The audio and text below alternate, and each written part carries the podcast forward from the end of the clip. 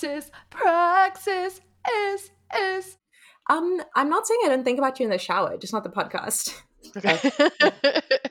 Good. That's what we no, like I feel to like Here. I feel like my my this standage comes from your uh, Twitter feeds. So Mhm. you know, yeah. It's true. They are they are lit. Apart from like earlier today, I went on to rip the piss out of somebody, obviously, who we'd had on the show, because obviously we like to claim that all their success is just down to appearing on all my praxis. And absolutely. then when I got there, Alex at the exact same time had ripped the piss out of someone else.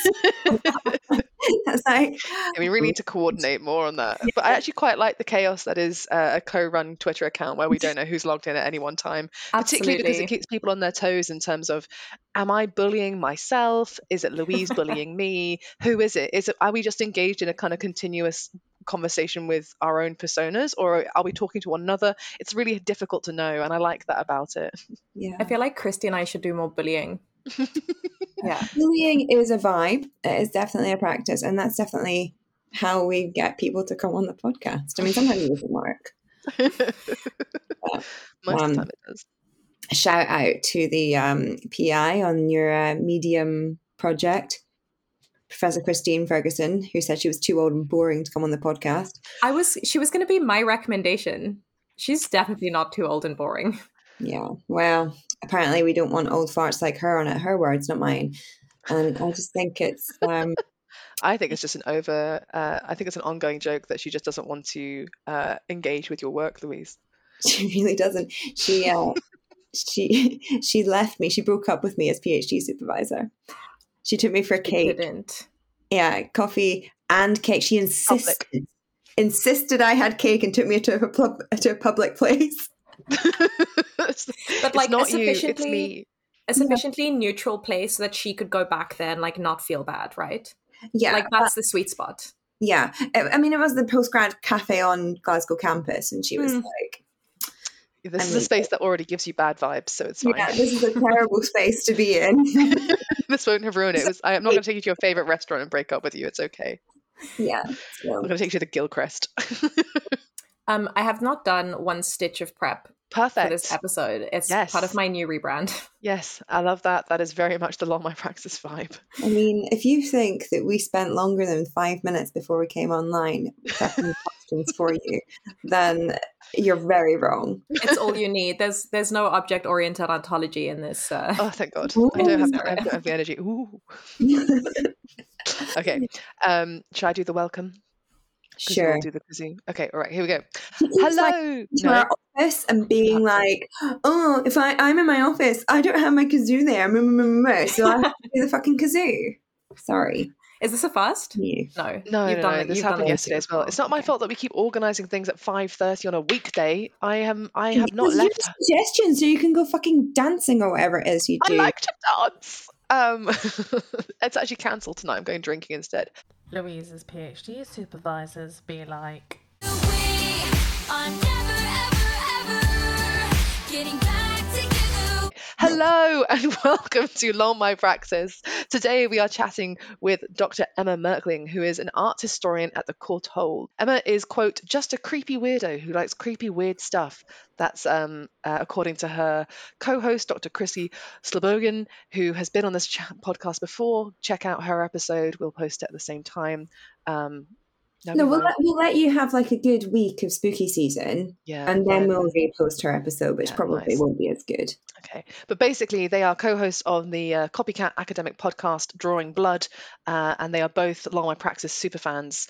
Um, some more than others, apparently. Uh, uh, Emma specializes in late 19th century and early 20th century history of art, science, and occultism, mostly with a focus on British women artists, automatic writing, and ectoplasm. Needless to say, she ain't afraid of no ghost. Welcome to the podcast. I'm deeply afraid of ghosts. I don't know where you get that impression from. like, why Um, would this be my specialism if I didn't have a unique fascination with ghosts? Okay, Have what, you ever experienced ever?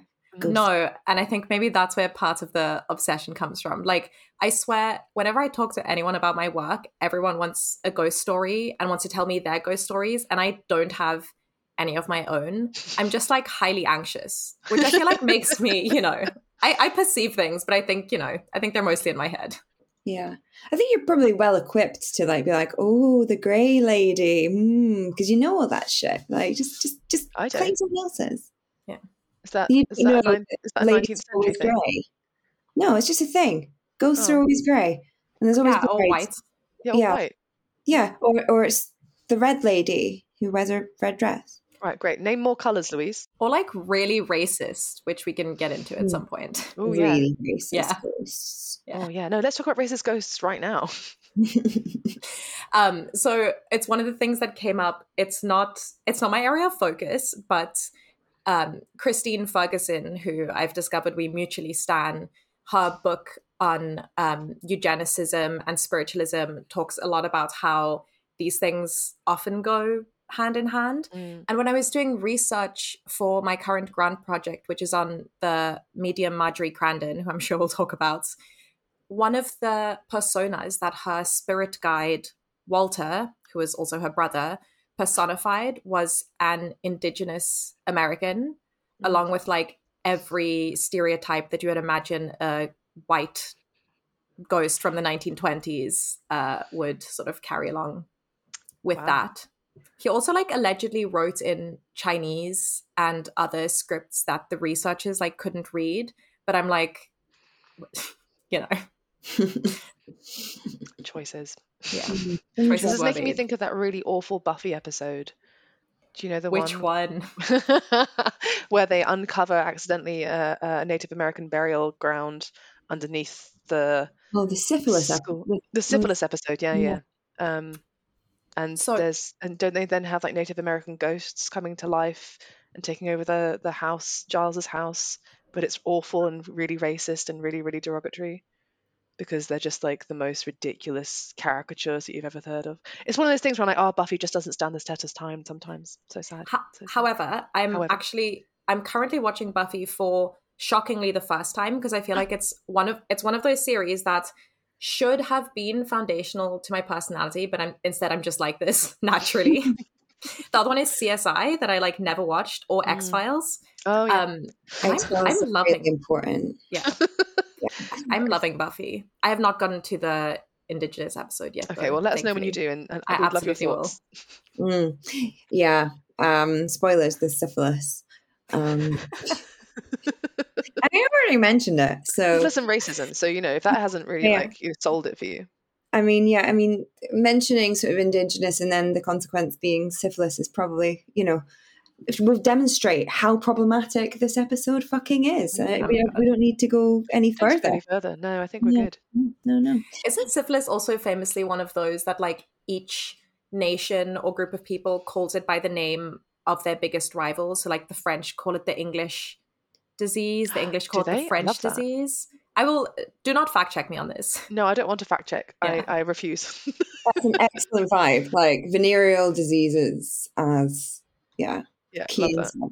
Yeah. But I mean, I don't know. There's something in that uh, interesting in terms of, um, I, I, I presume, in terms of the English calling it the French disease, is because we love that configuration of French as you know incredibly amorous people, right? So romantic and continental. Whereas I thought the whole presumption was that the British were very prudish and didn't fuck. So that's interesting to me.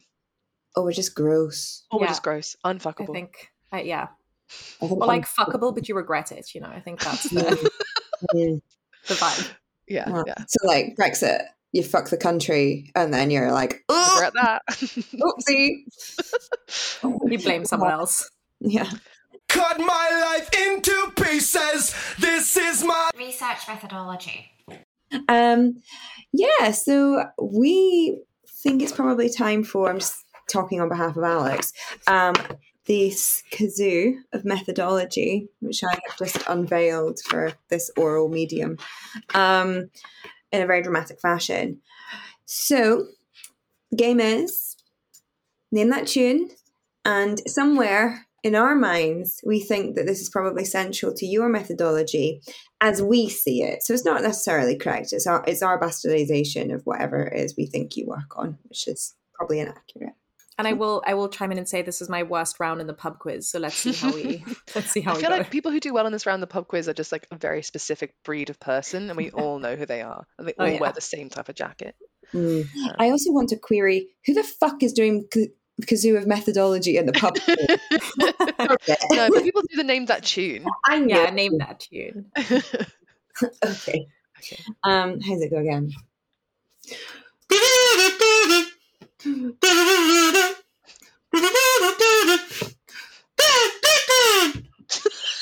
Okay, that one's Ghostbusters theme tune. Why are you laughing? Because it was so shit.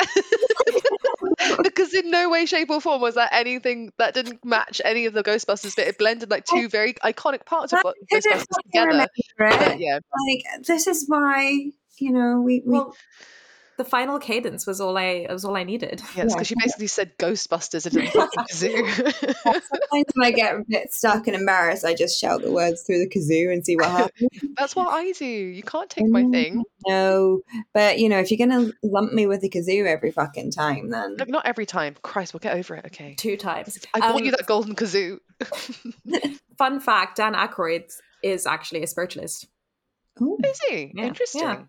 Yeah. Okay. He mm. wrote the intro to. Um, there's this really incredible photographer, Shannon Taggart, who does contemporary spirit photography, and he wrote the preface to her book. Cool. Yeah, that's that's I all I no- got. I, don't know what to do with this information. I, I don't either. I feel like I I always drop it in, spirit- and it's like a conversation killer. I'm like, Do you "Mm, know yeah, how like you can hire people? What's that thing where you hire people to say happy birthday to friends, and you can like cameo.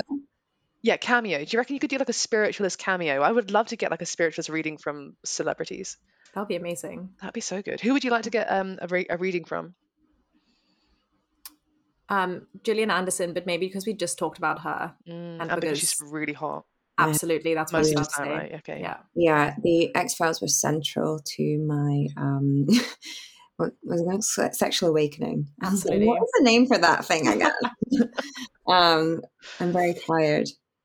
Or Is that your sexual awakening? You're very tired. my sexual orientation is just tired. tired. I think I was, I was, it's either I was just tired or just momentarily distracted because we were talking about Gillian Anderson. But I Mm, think that too.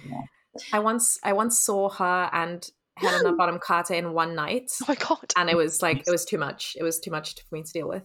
I used to. I worked for this bookstore, and we would do events, Mm, and we did lots of them at Leicester Theatre, mm. and so random actors and not so random actors would, yeah, show up. Very cool. She's very short. Is she? yeah, she's Yeah. tiny. Oh my god. Yeah. Both of them actually. I mean, just I'm not that surprised by Helena Bonham Carter, but height of. Sorry, I now just need to figure out how tall. Oh, she's our height, Louise. My God. Actually, Yeah. maybe you were slightly shorter. Mm, we're the same height. It's how it's how the podcast works. Actually, Christy and I are also the same height. Copycats again. Yeah, I know. Christ. It's rude. No. um, what was I going to say? Yeah, so speaking of Ghostbusters, like what happens when you cross the streams? What? so this is also where I come clean that I've seen only like the Ghostbusters remake that Ah, had okay. Kate McKinnon. Is that her name in it? I'm sensing a vibe. Another crush, yeah. Mhm. Um, and what what streams? Okay, so now what you've done is you've ruined at least six of our questions, which are all based around very specific Ghostbusters knowledge. No, it's fine. We can zoom into Kate McKinnon as well. Uh, Because there's a Gillian Anderson anecdote with Kate McKinnon. It's, it's the best thing in the world. Like you need to do YouTube this. It's, it's really I important absolutely will. for praxis. But basically, um, Kate McKinnon, McKinnon, like years ago, did this YouTube video where she addressed directly Gillian Anderson to camera, just being like, "Gillian Anderson, I love you. You're so fucking amazing. I love you so much." And then there's an interview with Gillian Anderson where she's saying that she found this video before working with Kate McKinnon. 'cause she was Googling who this person was, and she was in the bath at the time, and she was just like, "Oh, I love you, Gillian." She's like, "What the fuck is this?" It's one of my favorite um, anecdotes about. Where's that cameo? I want that cameo. I just I, I need that. I need more of that in my life. Mhm. Anyway, let's talk about your research or your Tinder bio. Let's talk about your Tinder bio. So No, wait, no, bio, we didn't. We didn't actually ask how the song was in any way, shape, or form related to the methodology. There was no discussion of that.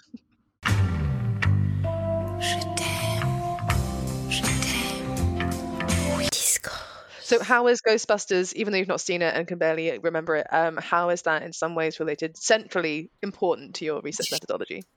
ectoplasm, right, Mhm. is definitely in Ghostbusters. Yes, that is true. Mhm, mhm. Um, maybe humor. I mean, I know that's more Christie's thing, but probably because of her, it's increasingly something I'm interested in. Is like how the weird balancing act in a seance between things being really funny and really creepy, also really gross, is definitely part of that, which Mm. I guess also relates to my Tinder bio, which is here for a bad time. Which I enjoy was your actual Tinder bio. That was indeed my actual Tinder bio, and it was a very successful one. Let me just say, one of my one of my most successful. I love that. It's incredible. this a lot. Um, I was going to say it was obviously a really erudite thing. Um, mm, it was really funny. It's gone. There you We'll Well- come back, maybe. Never. Goodbye. The re- the reason it's also my academic bio, despite the obvious, which is like like are, are you having a good time? Yeah, you know. no. um, is having so uh, my background is in Victorian painting, which you know the, the bit there is always trying to convince people that it's actually really cool and interesting, which it is. But my current project, which is really stretching the concept of the long 19th century, since I'm working on like 1920s, 1925 really as well, um, is that Just like when you work on longer. s- yeah Mhm. you work Yeah. on seance photographs, especially of something like ectoplasm, and people's immediate reaction is that's disgusting, which is uh yeah, it's a change. I was gonna, um, I remember what I was gonna ask about, but I just want to point out that hold on to the long 19th century because we all hate modernists. Like, guys, they think they're so great. No, H- hate a modernist. yeah, hate them. Yeah, absolutely. Awful. Modernists are just a, they're just a, it's a big in joke. All of Yeah. it. yeah. big, big in joke. Mm, Virginia Woolf. Lol. Who does I- think she is? yeah, like Yeah. fucking wolf or something. Weird, rude. Um, what was I saying? um, sorry, I'm so tired. Uh, so it's gonna be a fun one to edit. Something's Abject. in your neighborhood, who you gonna call? Kristeva. But you're saying about like humor in seances. Like, I mean, Victorian seances, how different are they for the ones we sort of see on TV where they're really sort of dramatic and they're just like Mm, holding hands sticks and, shit? "Ah." Yeah. I think I think like super different. I mean, one of the things that I think is kind of hard to wrap our heads around now is that you'd be kind of hard pressed to find at least like a middle class person in the Victorian period who hadn't been to a séance. Mm. Like they was they started as parlor games and as fun and that wasn't necessarily divorced from them also being a genuine way to contact the dead and i think people often got spooked by what happened during them but they weren't like they weren't super dramatic i mean yeah they're a parlor game like ouija board you know Yeah. Uh, that was one of our questions. Was going to be like, is a Ouija board part of your practice? Like, do you use it to sort of think about, oh, which article should I do next? Oh, this one over here. Well, i should get one Yeah. yeah. i do have tarot cards Oh, nice. Yeah. You see, you know that really famous like citation where it was like, "This was revealed to me in a dream." Like, how tempted are you just to be like, "Ask the Ouija board"? Like, I- desperately tried to get funding during my PhD to get some training in automatic writing, do, which automatic writing being like um, the form of spirit communication where you hold a pen and a spirit passes through you and writes for you, which like, Mm, you know, if the thesis is going to write itself, I mean, surely I- that's how. again, like one of our questions was going to be like, to what extent can we use automatic writing to get four star ref content? Like, I, th- I would love that. It'd be wonderful. I go, uh, honest to God, though, there are so many times when I like, you know, when you're you're writing an article or a book chapter, and you're like, I've got great ideas. My ideas are so banging, and I've done some cool readings, but I don't want to finish writing it. Could we not just like hire a spirit Well, that's why you start a podcast, right? to avoid Like- writing? Yeah. Yep. Christy and I were doing one yesterday, and I was like, this is perfect. Like, I did day and a half of research, if that, and I was just talking about it like we understand what we're doing. Oh no, we don't. This is where our podcasts differ. yeah. we don't do the research, and we don't understand. yeah. Because So- I was thinking about, sorry, I was thinking about because Victorian seance came co- comes very much out of parlor games, and you've got all that discourse about like, oh, child mortality, and then the wars, and yay, spiritualism because the wars, and this kind of this boost in interest in spiritualism and contacting the dead. But like to my shitty knowledge, it doesn't ever seem like the Ouija board goes terribly wrong and they accidentally summon demons. It, it that that doesn't seem to come into the discourse until like horror films, right? I th- I think so. I mean, maybe that's taking it further into the 20th, into the long 19th century. My apologies. And, um, longest 19th the longest 19th century I'm familiar with. But I think even today, modern spiritualists really distance themselves from the occult Mm. and they see what they're doing is very different like engaging if the you know the two genders here are light and dark right like Mhm. they engage with the light and occultism demon summoning Mm. all these other forms of esotericism engage with the dark Mm. so i mean there are warnings like um the artist i did my phd on evelyn de morgan who was a british spiritualist painter she has this book of automatic writings that are like shockingly boring. Like bless her love her devoted four years of my life to her. But you know it's just a bunch of people being like look into the light and you'll find truth. Truth is the light. Light is love. Love is light. And it's just a bit like bit of a snooze fest you know? Mm. Is it more boring than Dorothy Wordsworth's letters, do we think? Mm. Mm. Throw that out read. there to the audience. Uh, Another podcast meme. Another podcast to the fans. Um, but also, like, so do spiritualists then, if they're engaging with the light, do they, generally speaking, because obviously you can't speak on behalf of all spiritualists, do they generally speaking kind of think that the, the dark side of it is real? Is is this is this kind of a reality? This discourse about demons, demons and things, or is is it if you're Could having you that? accidentally communicate with the wrong spirit, and a malevolent spirit, rather than the spirit of a loved one? Yeah, I think yes, but I think the idea so in De Morgan's spirit writings, sometimes these like malevolent spirits come through, but they're more like uh poltergeists. They're kind of like jokesters or tricksters, and they try to lead you down the wrong road. And then there's always this angel with some also slightly racist name like Pharaoh who comes in and sort of rescues you and guides you back towards the light. Um, but one of the things I think is really interesting about it, and it's one of the reasons, whatever, it's got to do with spiritualism's relationship to science, is Mm. that a lot of the dark is real life, like the material world. And the light is like spirit essence that underlies it. So we're already in the dark. Like, Okay, you know. because we've been cast out. Um, no, just because we're m- material. Okay, and material is And- gross. and material's gross and bad Mm. and i mean there's you know like there's poverty there's disease one Mhm. dies whereas the spirit life is like eternal and nothing ever goes wrong and you know So speaking of materials, though, like, could you just tell us like, a little bit? Then, um, going back to an earlier thing that you mentioned, which is ectoplasm. I have three questions. What is ectoplasm? How do you paint ectoplasm? And could you paint with ectoplasm? Ooh. Ooh. so um what is ectoplasm i feel like so ectoplasm it depends on who you ask spiritualists believe that it is a semi-material form of spirit that oozes from the body of a medium specifically her orifices and yes that means vagina during a trance state. Um people don't really paint it. Like it's the my I didn't research that realize that ectoplasm was like squirting, yeah. Spiritualist squirting. Interesting. literally. And like what's- there's because it's uh studied by a lot of i didn't hear that It's uh, squirting as praxis. absolutely absolutely also there's a lot of Episode like some of the photos of margery when the ectoplasm is coming out of her vagina very much give like carolee schneemann and like 1970s vagina scroll do we know her No. She's a feminist performance artist in the 1970s, I think 1960s, 1970s America. And she has this performance where she's naked and she pulls this scroll of paper out of her vagina. Mhm. And there's a lot of like also And going back to automatic humor. writing. Penned by my clitoris. If only mine was that dexterous. Yeah. Mine's dyslexic.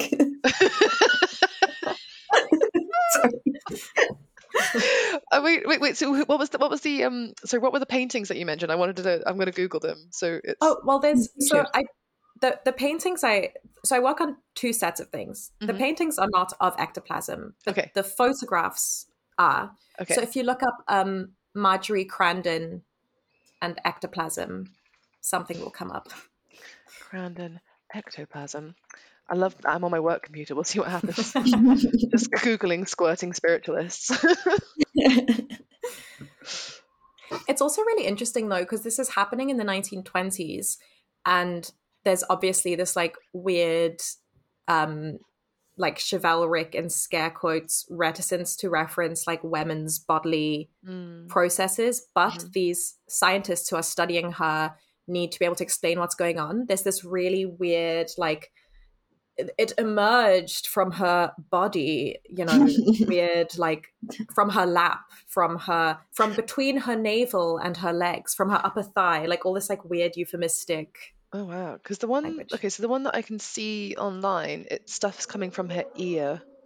So It looks comes like from other, string.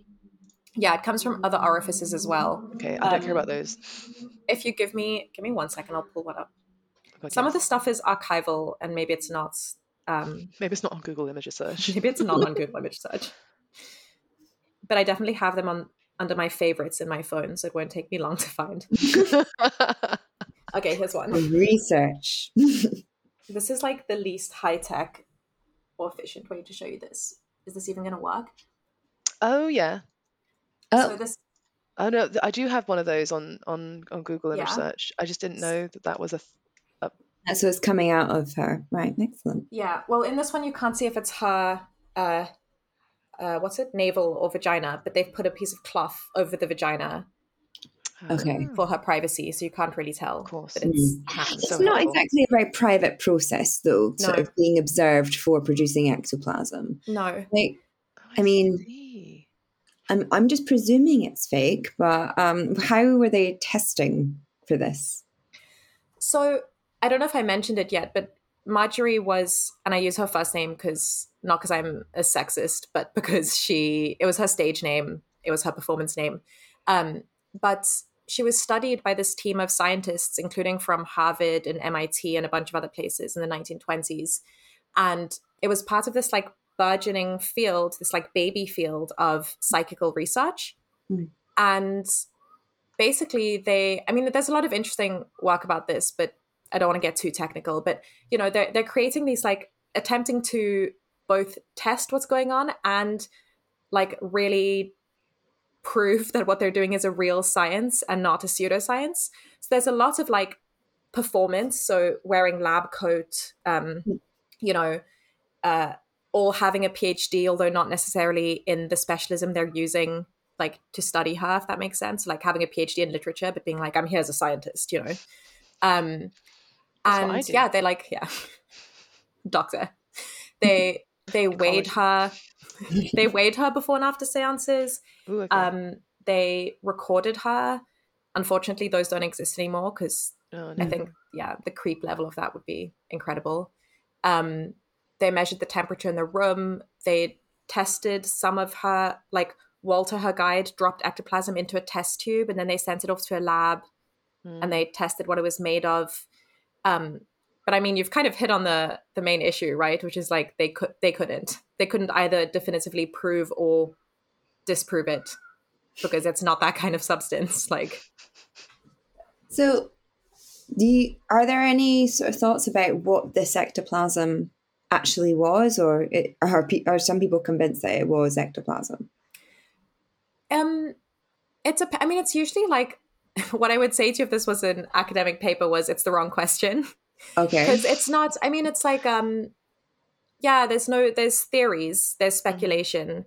If you believe it's fake, people argued that her husband, because he was a surgeon, was uh cutting up animal livers and like stitching them together Mm. but the hand was described as uh, get ready for the gross factor soft and fleshy like a baby's hand without bones So it was a hand coming through her, like as the ectoplasm. among other things also a face also some stringy material yeah Ugh. um Okay, so, so so ectoplasm isn't just sort of like amorphous goo; it's some sort of like actual trace of the spirit that you're speaking with in some Yeah. ways. Okay. and and there's a lot like it's different for different mediums and um there's a lot of analogies often made to photography because it can only develop in the dark the medium's producing like an imprint of herself or of something else Ooh, you can observe it in stuff, yeah. yeah you can observe it in red light only Interesting chemical Yeah. process. yeah Mm. it disappears if there's white light and it can hurt the medium that's sort of the Huh. but there's like weird her husband is a creep like uh, he's i don't know he gives me the ick he's like there's the, all these young boys allegedly disappeared around him Oh no. Yeah and um which also gives the like baby's hand without bones like a new Oh no. right like Mm. Mm. ick factor Mhm. um but then there's also like the, the hand was really cold and people theorize that he like kitted margery's vagina out with a refrigerator which you think starts to like if you're weighing up the balance of like fact and fiction surely that goes in the realm of like is it maybe occam's razor is just that the ectoplasm's real Yeah.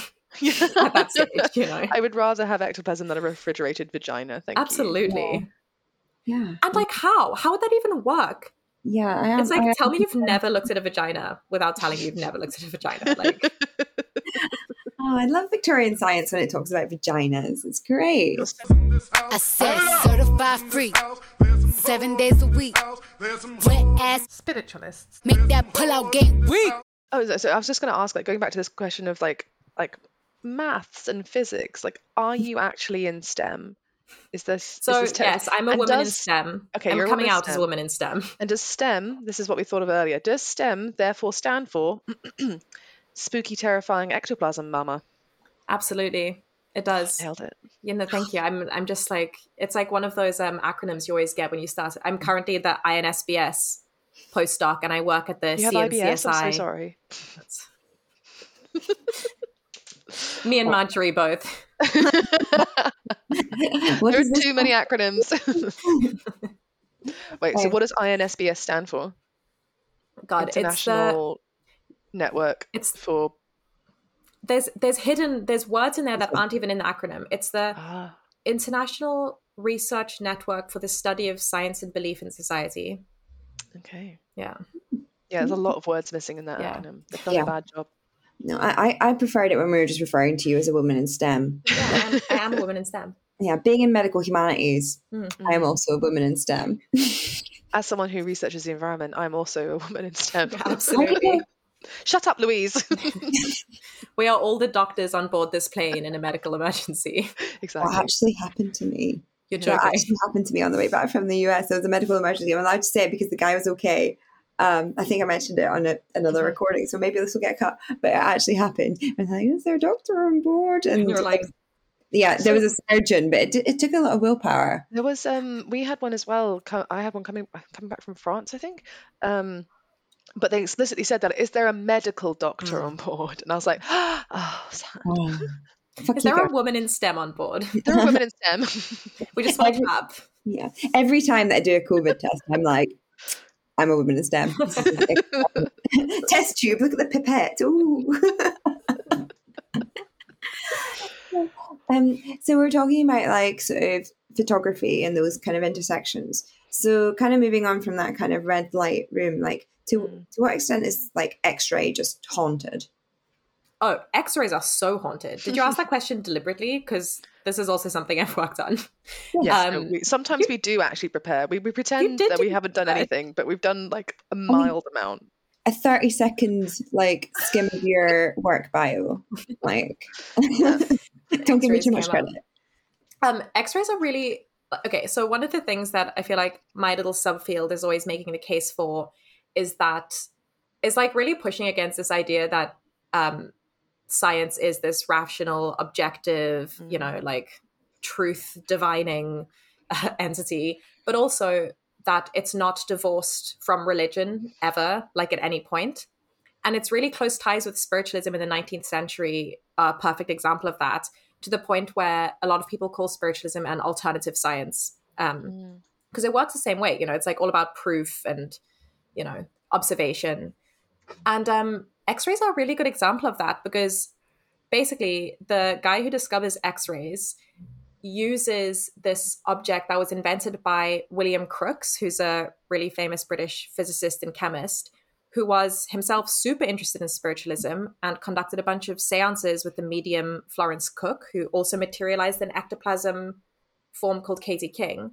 And he developed this object called the Crookes tube, which was he thought he was detecting like a new state of matter that was actually he implied like spirit itself or like really close to spirit and then that gets well we now know it's basically electrons like it's a cathode ray tube um and STEM. then Röntgen, yeah, STEM.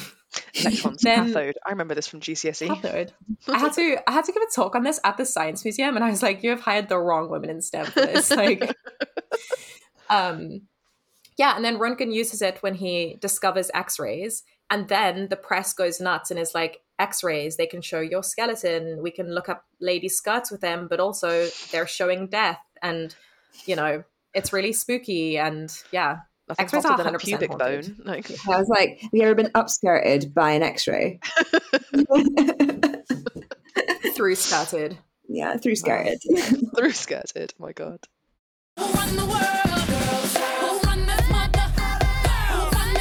Find out how you too could become a woman in STEM, contact your local Athena Swan champion. I mean, it's interesting. There's this idea of like alternative sciences. Is that also? I mean, I, I literally have no ideas about mediums and spiritualists, but my presumption is is that majority of them are women.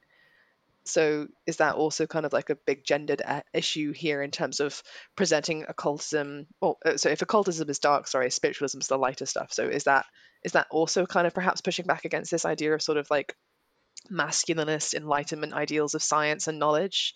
Um, yeah. Maybe there's like there's a reading that I don't really love because it's a type of feminism I don't have a lot of time for. Okay. Which here we here we go. This is the bit that you could delete. That's going to get me No, no, let's do cancelled. Oh, no, no, let's do it. I'm excited. Do but kind of feminism, like there's a lot of readings of seances that are like, look at this girl boss medium. She's like getting in her power and she's getting all like weird with it, and you know she's um I don't know like manipulating everyone so that she can perform her bodily functions like menstruation, which is an allegory for ectoplasm and Mm. all that kind of thing. But then like when you look but then when you when you when it actually comes to like looking at what's actually going on in the seance rooms, it's kind of hard to read it that way.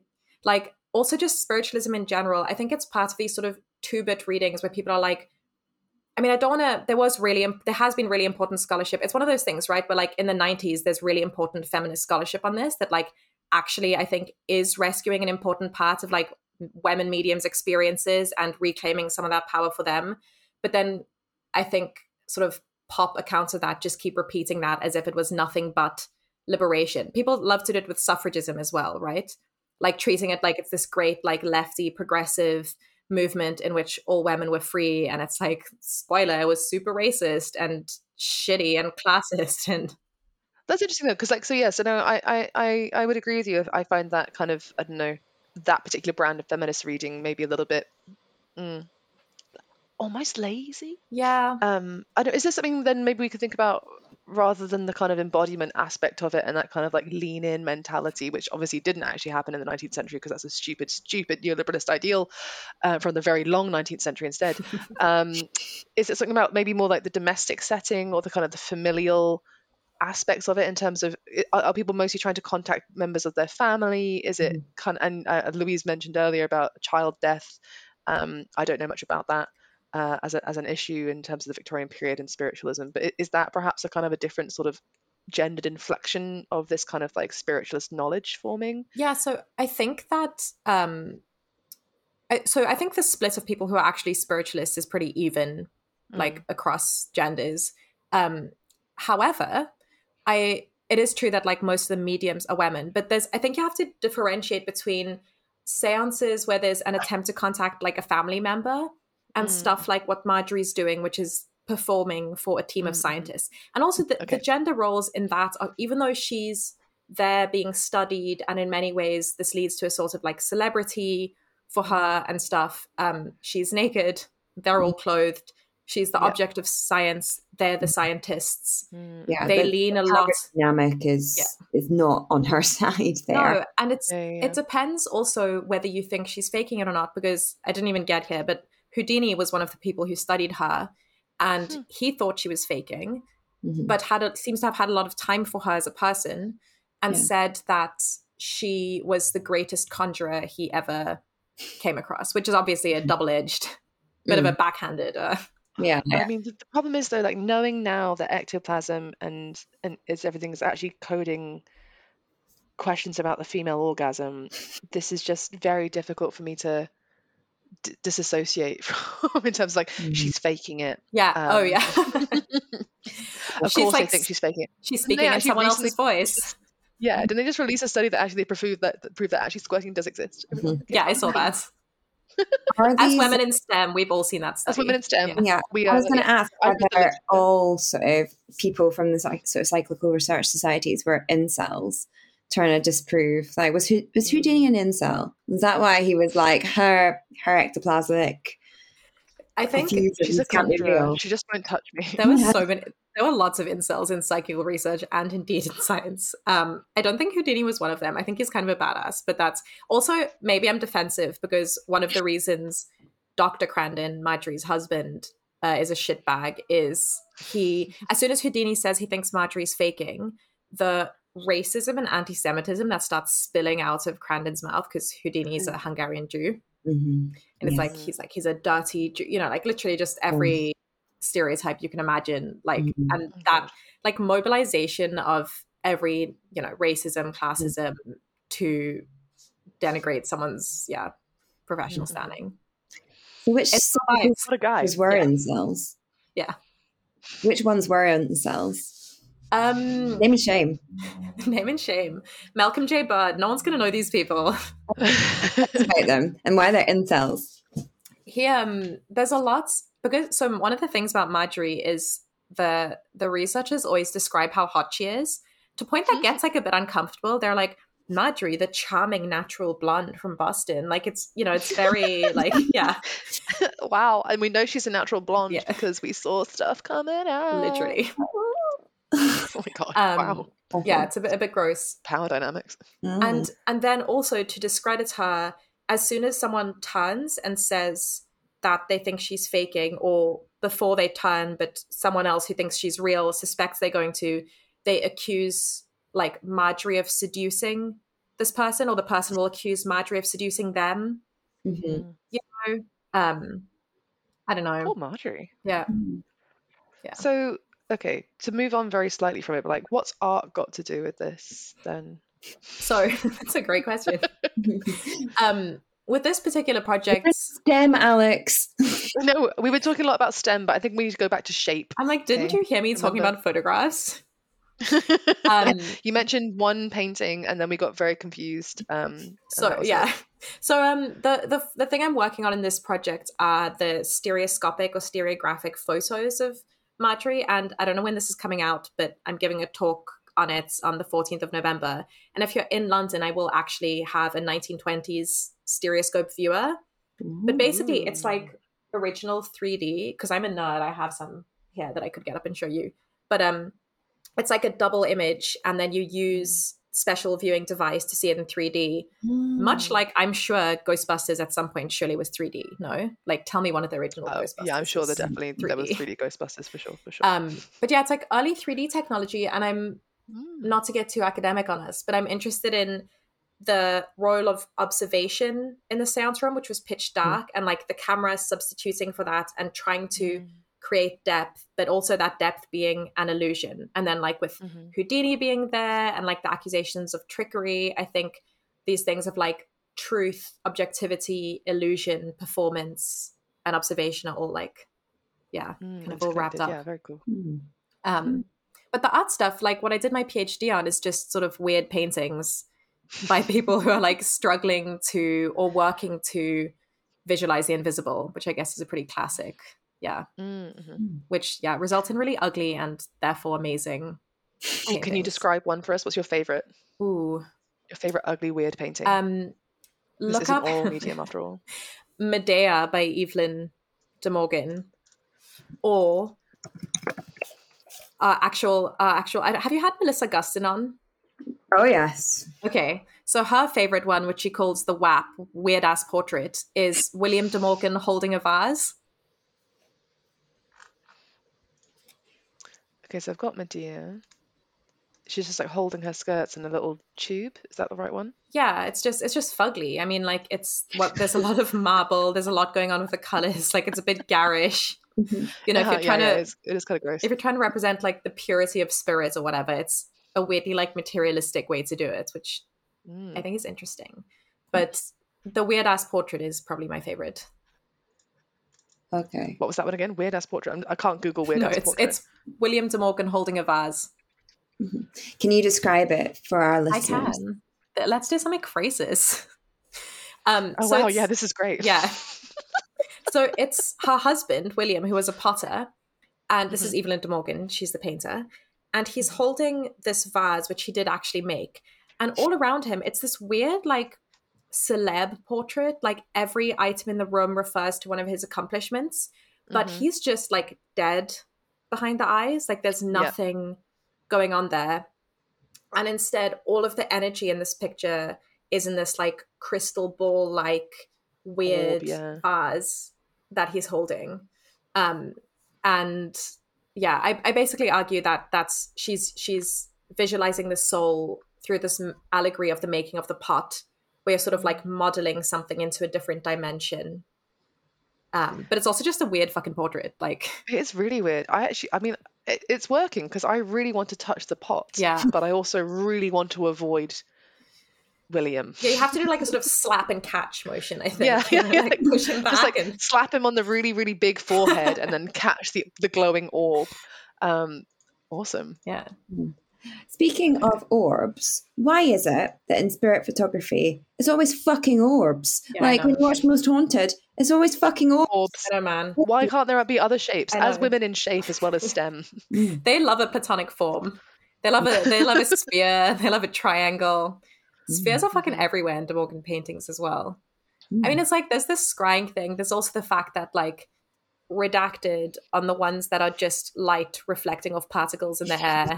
Those particles tend to give a sort of round glow. I would Mm. say So would we say that round is the most haunted shape? round is 100% the most haunted shape. Ooh. Round, by the way, is a shape. Round is a shape. Yeah, yeah. And it's the shape of ooh. Ooh. It's the shape Ooh, of the shape ooh, of it's the shape of electrons. Mm. Ah. Ah, Ends. No, I'm just waiting for someone to say vaginas, so I'm just going to say it. We've said a lot of vaginas. We've had you do a lot of vagina.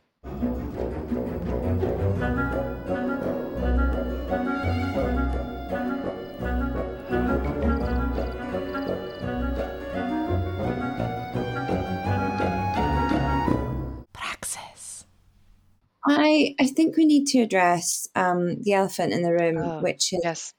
why is The Sims about the occult? Um, so in episode one of season two of our podcast, Drawing Blood.